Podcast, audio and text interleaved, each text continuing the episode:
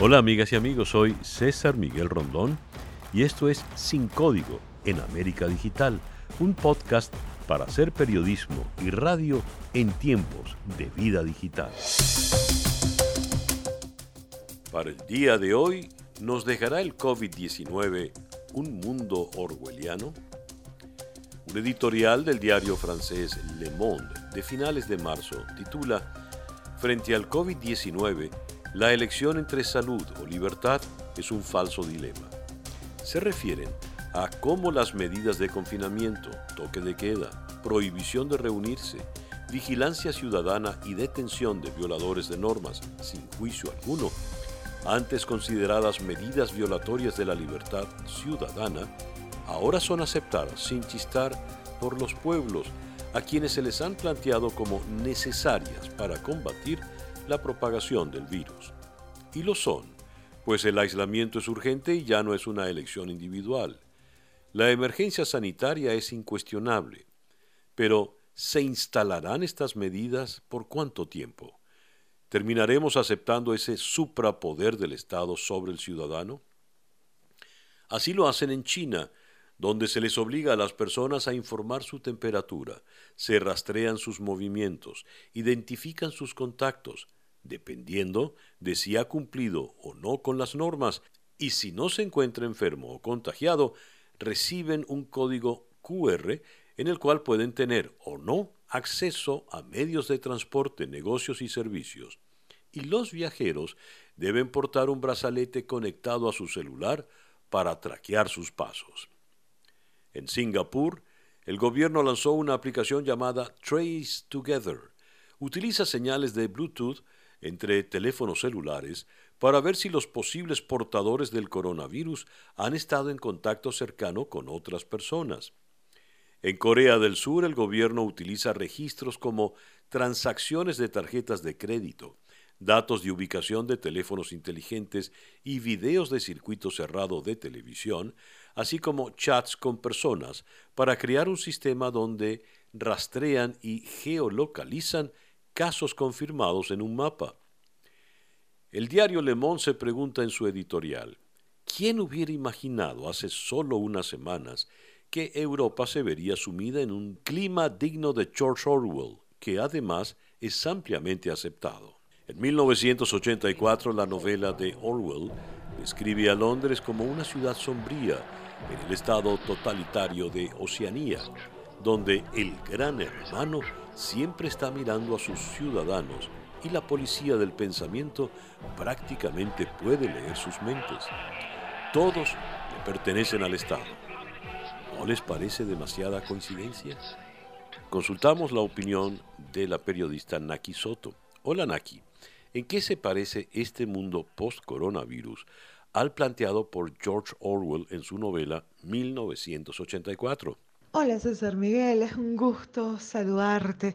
Yo creo que aciertas al pensar que una circunstancia como esta nos acerca a un universo, a una estancia más orwelliana, sin lugar a dudas. No todas las naciones lo están experimentando con el mismo control, con el mismo dominio de toda la circunstancia, pero bueno, yo creo que hace rato los ciudadanos venezolanos nos venimos entrenando en este asunto de un gobierno obsesionado con el control. Quizás haberlo imaginado hace 70 años es lo que le da tantísima fascinación a la obra de Orwell.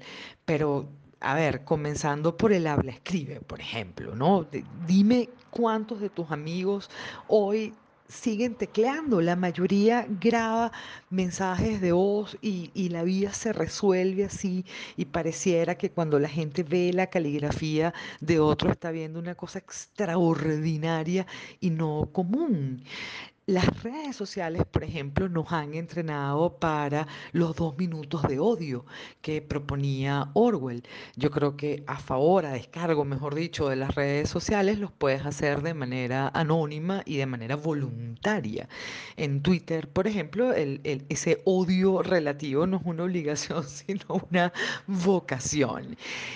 A mí no deja de impresionarme el progreso de los algoritmos eh, porque el gran hermano controlaba las comunicaciones de sus ciudadanos y cada vez que estoy respondiendo un correo en Gmail y el algoritmo me adelanta palabras que son no solo probables, sino exactas a las que estaba pensando, te lo juro que se me paran los pelos un momento, así como, ¿cómo lo logró? Una cosa que a mí me impresiona también es que haya adelantado lo de la música enlatada.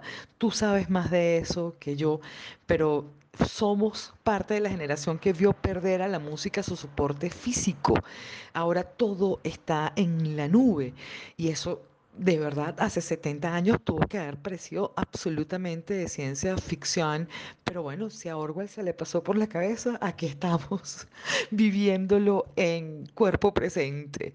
El Ministerio de la Verdad, César Miguel, más claro, no canta un gallo, creo que lo hemos vivido por 21 años, gente capacitada para cambiar la propaganda en verdad, para producir las más asombrosas declaraciones oficiales y obviamente para cambiar los hechos históricos tan graves como una pandemia como la que estamos viviendo.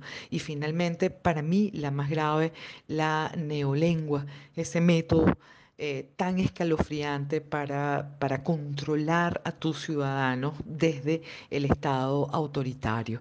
En Venezuela no tenemos cuarentena, sino cuarentena comunitaria, y no tenemos eh, Fuerza Armada, sino Fuerza Armada Bolivariana, y ahí siempre hay alguna nomenclatura que le va a cambiar el sentido a las palabras que para otros tienen alguna otra universalidad. Yo sí creo que nos deja un universo más cercano a la ciencia ficción, pero creo que igual tenemos un rato conviviendo con él. Te envío un abrazo gigante. Gracias, Naki. Era la periodista Naki Soto desde Caracas. The New York Times, por su parte, en un reportaje firmado por la periodista de investigación del diario en Londres, Selam Gebrekidan, también se ocupa del riesgo que corren los ciudadanos y las democracias. El título lo dice todo. Para los autócratas y otros, el coronavirus es una oportunidad para obtener aún más poder. Con el apoyo de reporteros como Benjamin Novak de Budapest, Hannah Beach de Bangkok, Jason Gutiérrez de Manila, Julie Turkevich de Bogotá, Anatoly Kurmanaev de Caracas y Rana Suez de Amán, recoge las prácticas que se están dando en algunos de esos países y sus vecinos. Veamos. El primer ministro de Hungría, Víctor Orbán, ahora puede gobernar por decreto eludiendo al Parlamento y suspender las leyes existentes, incluso una nueva medida permite a su gobierno mandar a prisión hasta por cinco años a quien difunda información distorsionada o falsa. Pero el gobierno tiene la potestad también de definir qué considera falso. Algo parecido hace el primer ministro de Jordania, Omar Razaz, enfrenta con una nueva estrategia a la disidencia y ha advertido que el gobierno tratará firmemente a cualquiera que difunda rumores, fabricaciones y noticias falsas que siembren el pánico. En Tailandia, el primer ministro Prayut Chan Ocha puede imponer toques de queda y censurar a los medios de comunicación a su voluntad. En Israel se rastrea a los ciudadanos utilizando los datos de sus teléfonos celulares y quienes desafíen las órdenes de aislamiento pueden quedar detenidos con hasta seis meses de prisión. El primer ministro israelí en funciones, Benjamin Netanyahu, quien iba a ser juzgado por corrupción, ordenó el cierre de los tribunales y ya no tendrá que comparecer ante ellos hasta que él mismo los vuelva a abrir. La semana pasada el Congreso filipino aprobó una ley que le otorgó al presidente Rodrigo Duterte poderes de emergencia. También las democracias más sólidas enfrentan retos. En el Reino Unido los ministros tienen el poder para detener a las personas y cerrar las fronteras, todo con poca supervisión. Chile, tras declarar el estado de catástrofe, se apoya en el ejército de nuevo muy presente en las calles y plazas, silenciando la disidencia que sacudió a la nación desde el año pasado. El Departamento de Justicia de los Estados Unidos solicitó al Congreso nuevos poderes radicales para eliminar las protecciones legales para los solicitantes de asilo y detenerles sin juicio, indefinidamente. Por fortuna, la propuesta sufrió cambios al enfrentar al Congreso. La periodista del The New York Times cita a Douglas Rodson, presidente del Centro Internacional de Derecho en Washington, que está rastreando nuevas leyes y decretos durante la pandemia, quien le afirma, es realmente fácil construir poderes de emergencia, realmente difícil de construirlos. Dice Grebican, a medida que las nuevas leyes amplían la vigilancia estatal, permiten a los gobiernos detener a las personas indefinidamente e infringir las libertades de reunión y expresión. También podrían moldear la vida cívica, la política y las economías en las próximas décadas. Fin de la cita para la periodista de The New York Times. Los antecedentes anteriores lo confirman y como advierte el editorial de Le Monde en París, una vez que se implementa la restricción, es raro que el legislador vuelva a textos más liberales. La ley del estado de emergencia de la guerra de Argelia, por ejemplo, adoptada al comienzo de 1955, fue actualizada y adaptada, nunca derogada. Las medidas adoptadas en 2015 para combatir el terrorismo se han incorporado al derecho ordinario. Conversamos con la politólogo Marianne Jiménez, profesora en la Universidad de Oxford, para conocer su apreciación. Estas crisis, bueno, en general las crisis son momentos de inflexión. Y para estados que tienen eh, debilidades internas o han tenido ya un proceso previo de erosión democrática, como es el caso de Hungría, pues vemos ya eh, la excusa perfecta, como tú dijiste, para avanzar más hacia un proceso de autocratización. ¿Por qué? Bueno, se intercambia entonces la seguridad eh, que puede ofrecer el Estado en un momento de crisis por la entrega de los poderes, los derechos civiles y políticos de la población. Esto es muy problemático porque no sabemos en, la, medida temporal cuánto tiempo pueda durar esto. En realidad quizás pueden ser hasta patrones irreversibles. ¿no? Ahorita vemos en el caso de Hungría el hecho de que ya la Corte eh, está también controlada por eh, Orban y, su partido. Vemos también que ya va a tener entonces los poderes eh, extraordinarios, o sea, poderes de, gobernar por decreto, y entonces quedan desmanteladas otras instituciones, también la ciudadanía. Y esto también puede abrir, como lo hemos visto también en, casos en Latinoamérica, de hecho también en Perú, y otros casos que mencionaste, puede venir un, uso excesivo de la fuerza, es decir, eh, represión bajo eh, la, el pretexto de eh, mantener el orden público. Pero quiero aquí hacer una mención a un caso, entre comillas, positivo. En Alemania hemos visto, por ejemplo, cómo Merkel, la canciller, se ha dedicado casi como una profesora a explicarle a la población por qué estas medidas extraordinarias son tan importantes. En su discurso siempre menciona que esto es un estado de absoluta excepción y que al terminar la crisis volveremos a la democracia. Esto es muy importante porque la ciudadanía tiene que entender que son medidas, claro, fuertes eh, de em, aislamiento social por un tema muy, eh, muy, muy específico y un tema temporal.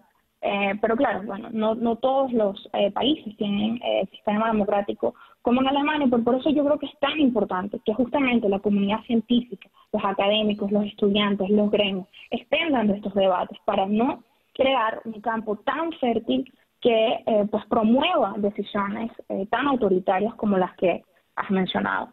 Fíjate, Mariene, más allá de las instituciones, pareciera que hay un, carácter mm, personal en todo esto. Cuando citas a la señora Angela Merkel, estamos citando sin duda alguna a una líder de eh, un carácter histórico, es decir, la señora eh, Merkel quizás sea la excepción en un tiempo de oscuridad en el liderazgo mundial. Pero te pongo el ejemplo del señor Bolsonaro, quien ha casado pelea ya prácticamente con todas las instituciones en el Brasil. Eh, pelea que se ha acentuado en medio de esta crisis del coronavirus. Es correcto. Bueno, ya Bolsonaro, como, como sabemos, tiene una tradición eh, no solamente militarista, pero también autoritaria. Ha atacado a todas las eh, comunidades diversas en Brasil, eh, ha atacado a las instituciones, a la prensa, a la oposición, está manejando esta crisis, eh, de más está decirlo, pero de manera errónea, y justamente mm, aquí se mezclan diferentes conceptos de la ciencia política. Explico. Aquí vemos un líder populista, es decir, que entiende el mundo de una manera binaria, buenos versus malos, los que están conmigo versus mis enemigos. Personalista, es decir, el culto a la persona, esto lo vemos como, por ejemplo, eh, él no toma en cuenta las opiniones científicas, no toma en cuenta las mismas opiniones de sus propios ministros. Ya salió el ministro de la Justicia a contradecir la postura eh, de Bolsonaro. Vemos también que en, perdón, 26 eh, de las gobernaciones, de las 27, se han ya eh, han, criticado la postura de Bolsonaro y van a tomar otro camino, es decir, tomando en serio el tema del, distanciamiento social. Y el tercer concepto es el autoritarismo. Cuando tienes una mezcla de estos tres conceptos en una sola persona, pues no solamente es grave, para la situación democrática del país, sino las consecuencias que esto puede tener con esta crisis actual de salud eh, a largo plazo. Es decir, estamos hablando eh, que puede haber un contagio muchísimo peor de lo que pudo haber eh, sido y, bueno, por tanto, también muertes. Y aquí es importante también resaltar una cosa, César. Esto, la pregunta siempre que surge es por qué lo hacen, ¿no? ¿Por qué esta irresponsabilidad? Similar también el caso de AMLO en México. También, hay que decirlo, Trump ha tenido posturas similares, anticonocimiento, anticooperación. Bueno, aquí eh, lo esencial es intentar desviar de los problemas y las preguntas esenciales. ¿Cuáles son estas? Bueno, ¿dónde están las mascarillas? ¿Dónde están las camas? ¿Dónde están los test? ¿Cuál es la dirección de la política nacional en esta pandemia? cómo se va a aliviar la situación de la, de la población, cómo se le va a dar respuesta, por ejemplo, al 60% de los trabajadores, o sea, el 60% de los trabajadores en México, por ejemplo, ocupan, eh, eh, eh, bueno, su trabajo ocupa el, sector informal. En Brasil es el 40%. ¿Cuáles van a ser las respuestas para esas familias, no? Eh, entonces, sin duda, estamos en una crisis, crisis múltiple en estos países. Muchísimas gracias, Marien. Marien Jiménez, profesora de la Universidad de Oxford.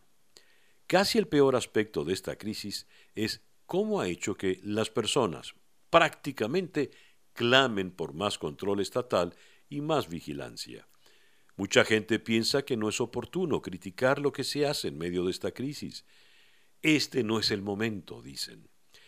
Pero sí, este es el momento de observar lo que están haciendo nuestros gobiernos y quién se está beneficiando. Si no es ahora, ¿cuándo? Escuchemos la opinión a este respecto de la defensora de derechos humanos, presidente de COFAVIC, la abogada Liliana Ortega. Hola César, en situaciones excepcionales es importante el control y el mantenimiento del bien común, siempre que eso no signifique la suspensión del Estado de Derecho ni la violación de derechos humanos fundamentales que bajo ninguna circunstancia alegada, por excepcional que sea, pueden ser suspendidos. Me refiero al derecho a la vida, a la integridad personal, al debido proceso, el derecho a la información, la vigencia de recursos como el amparo, el habeas corpus, la posibilidad de mantener intactas las garantías judiciales de todas las personas y los demás derechos intangibles. El control del orden público y, y del bien común no son pretexto para vulnerar los derechos humanos ni reducir el espacio cívico democrático. En una situación excepcional tiene que haber una serie de principios y obligaciones que establece el derecho internacional que son fundamentales se sigan para que el estado de excepción lo que signifique sea la protección mayor del Estado de Derecho. Estos principios son la temporalidad, la proporcionalidad, la no discriminación, eh, por supuesto, la progresividad y de manera muy importante eh, que todas las restricciones sean debidamente informadas para que la población conozca el alcance de estas restricciones y no se dé cabida por opacidad o por vacío de información eh, o por información mal dada a que eh, las autoridades de seguridad del Estado puedan cometer abusos en nombre de ese estado de excepción o de esa suspensión de garantías o estado de alarma o decreto de estado de emergencia, cualquiera que se trate de los estados de excepción. Era la abogada Liliana Ortega. Y bien, así hemos llegado al final de nuestro podcast por el día de hoy. Esto es Sin Código en América Digital, un podcast para hacer periodismo y radio en tiempos de vida digital.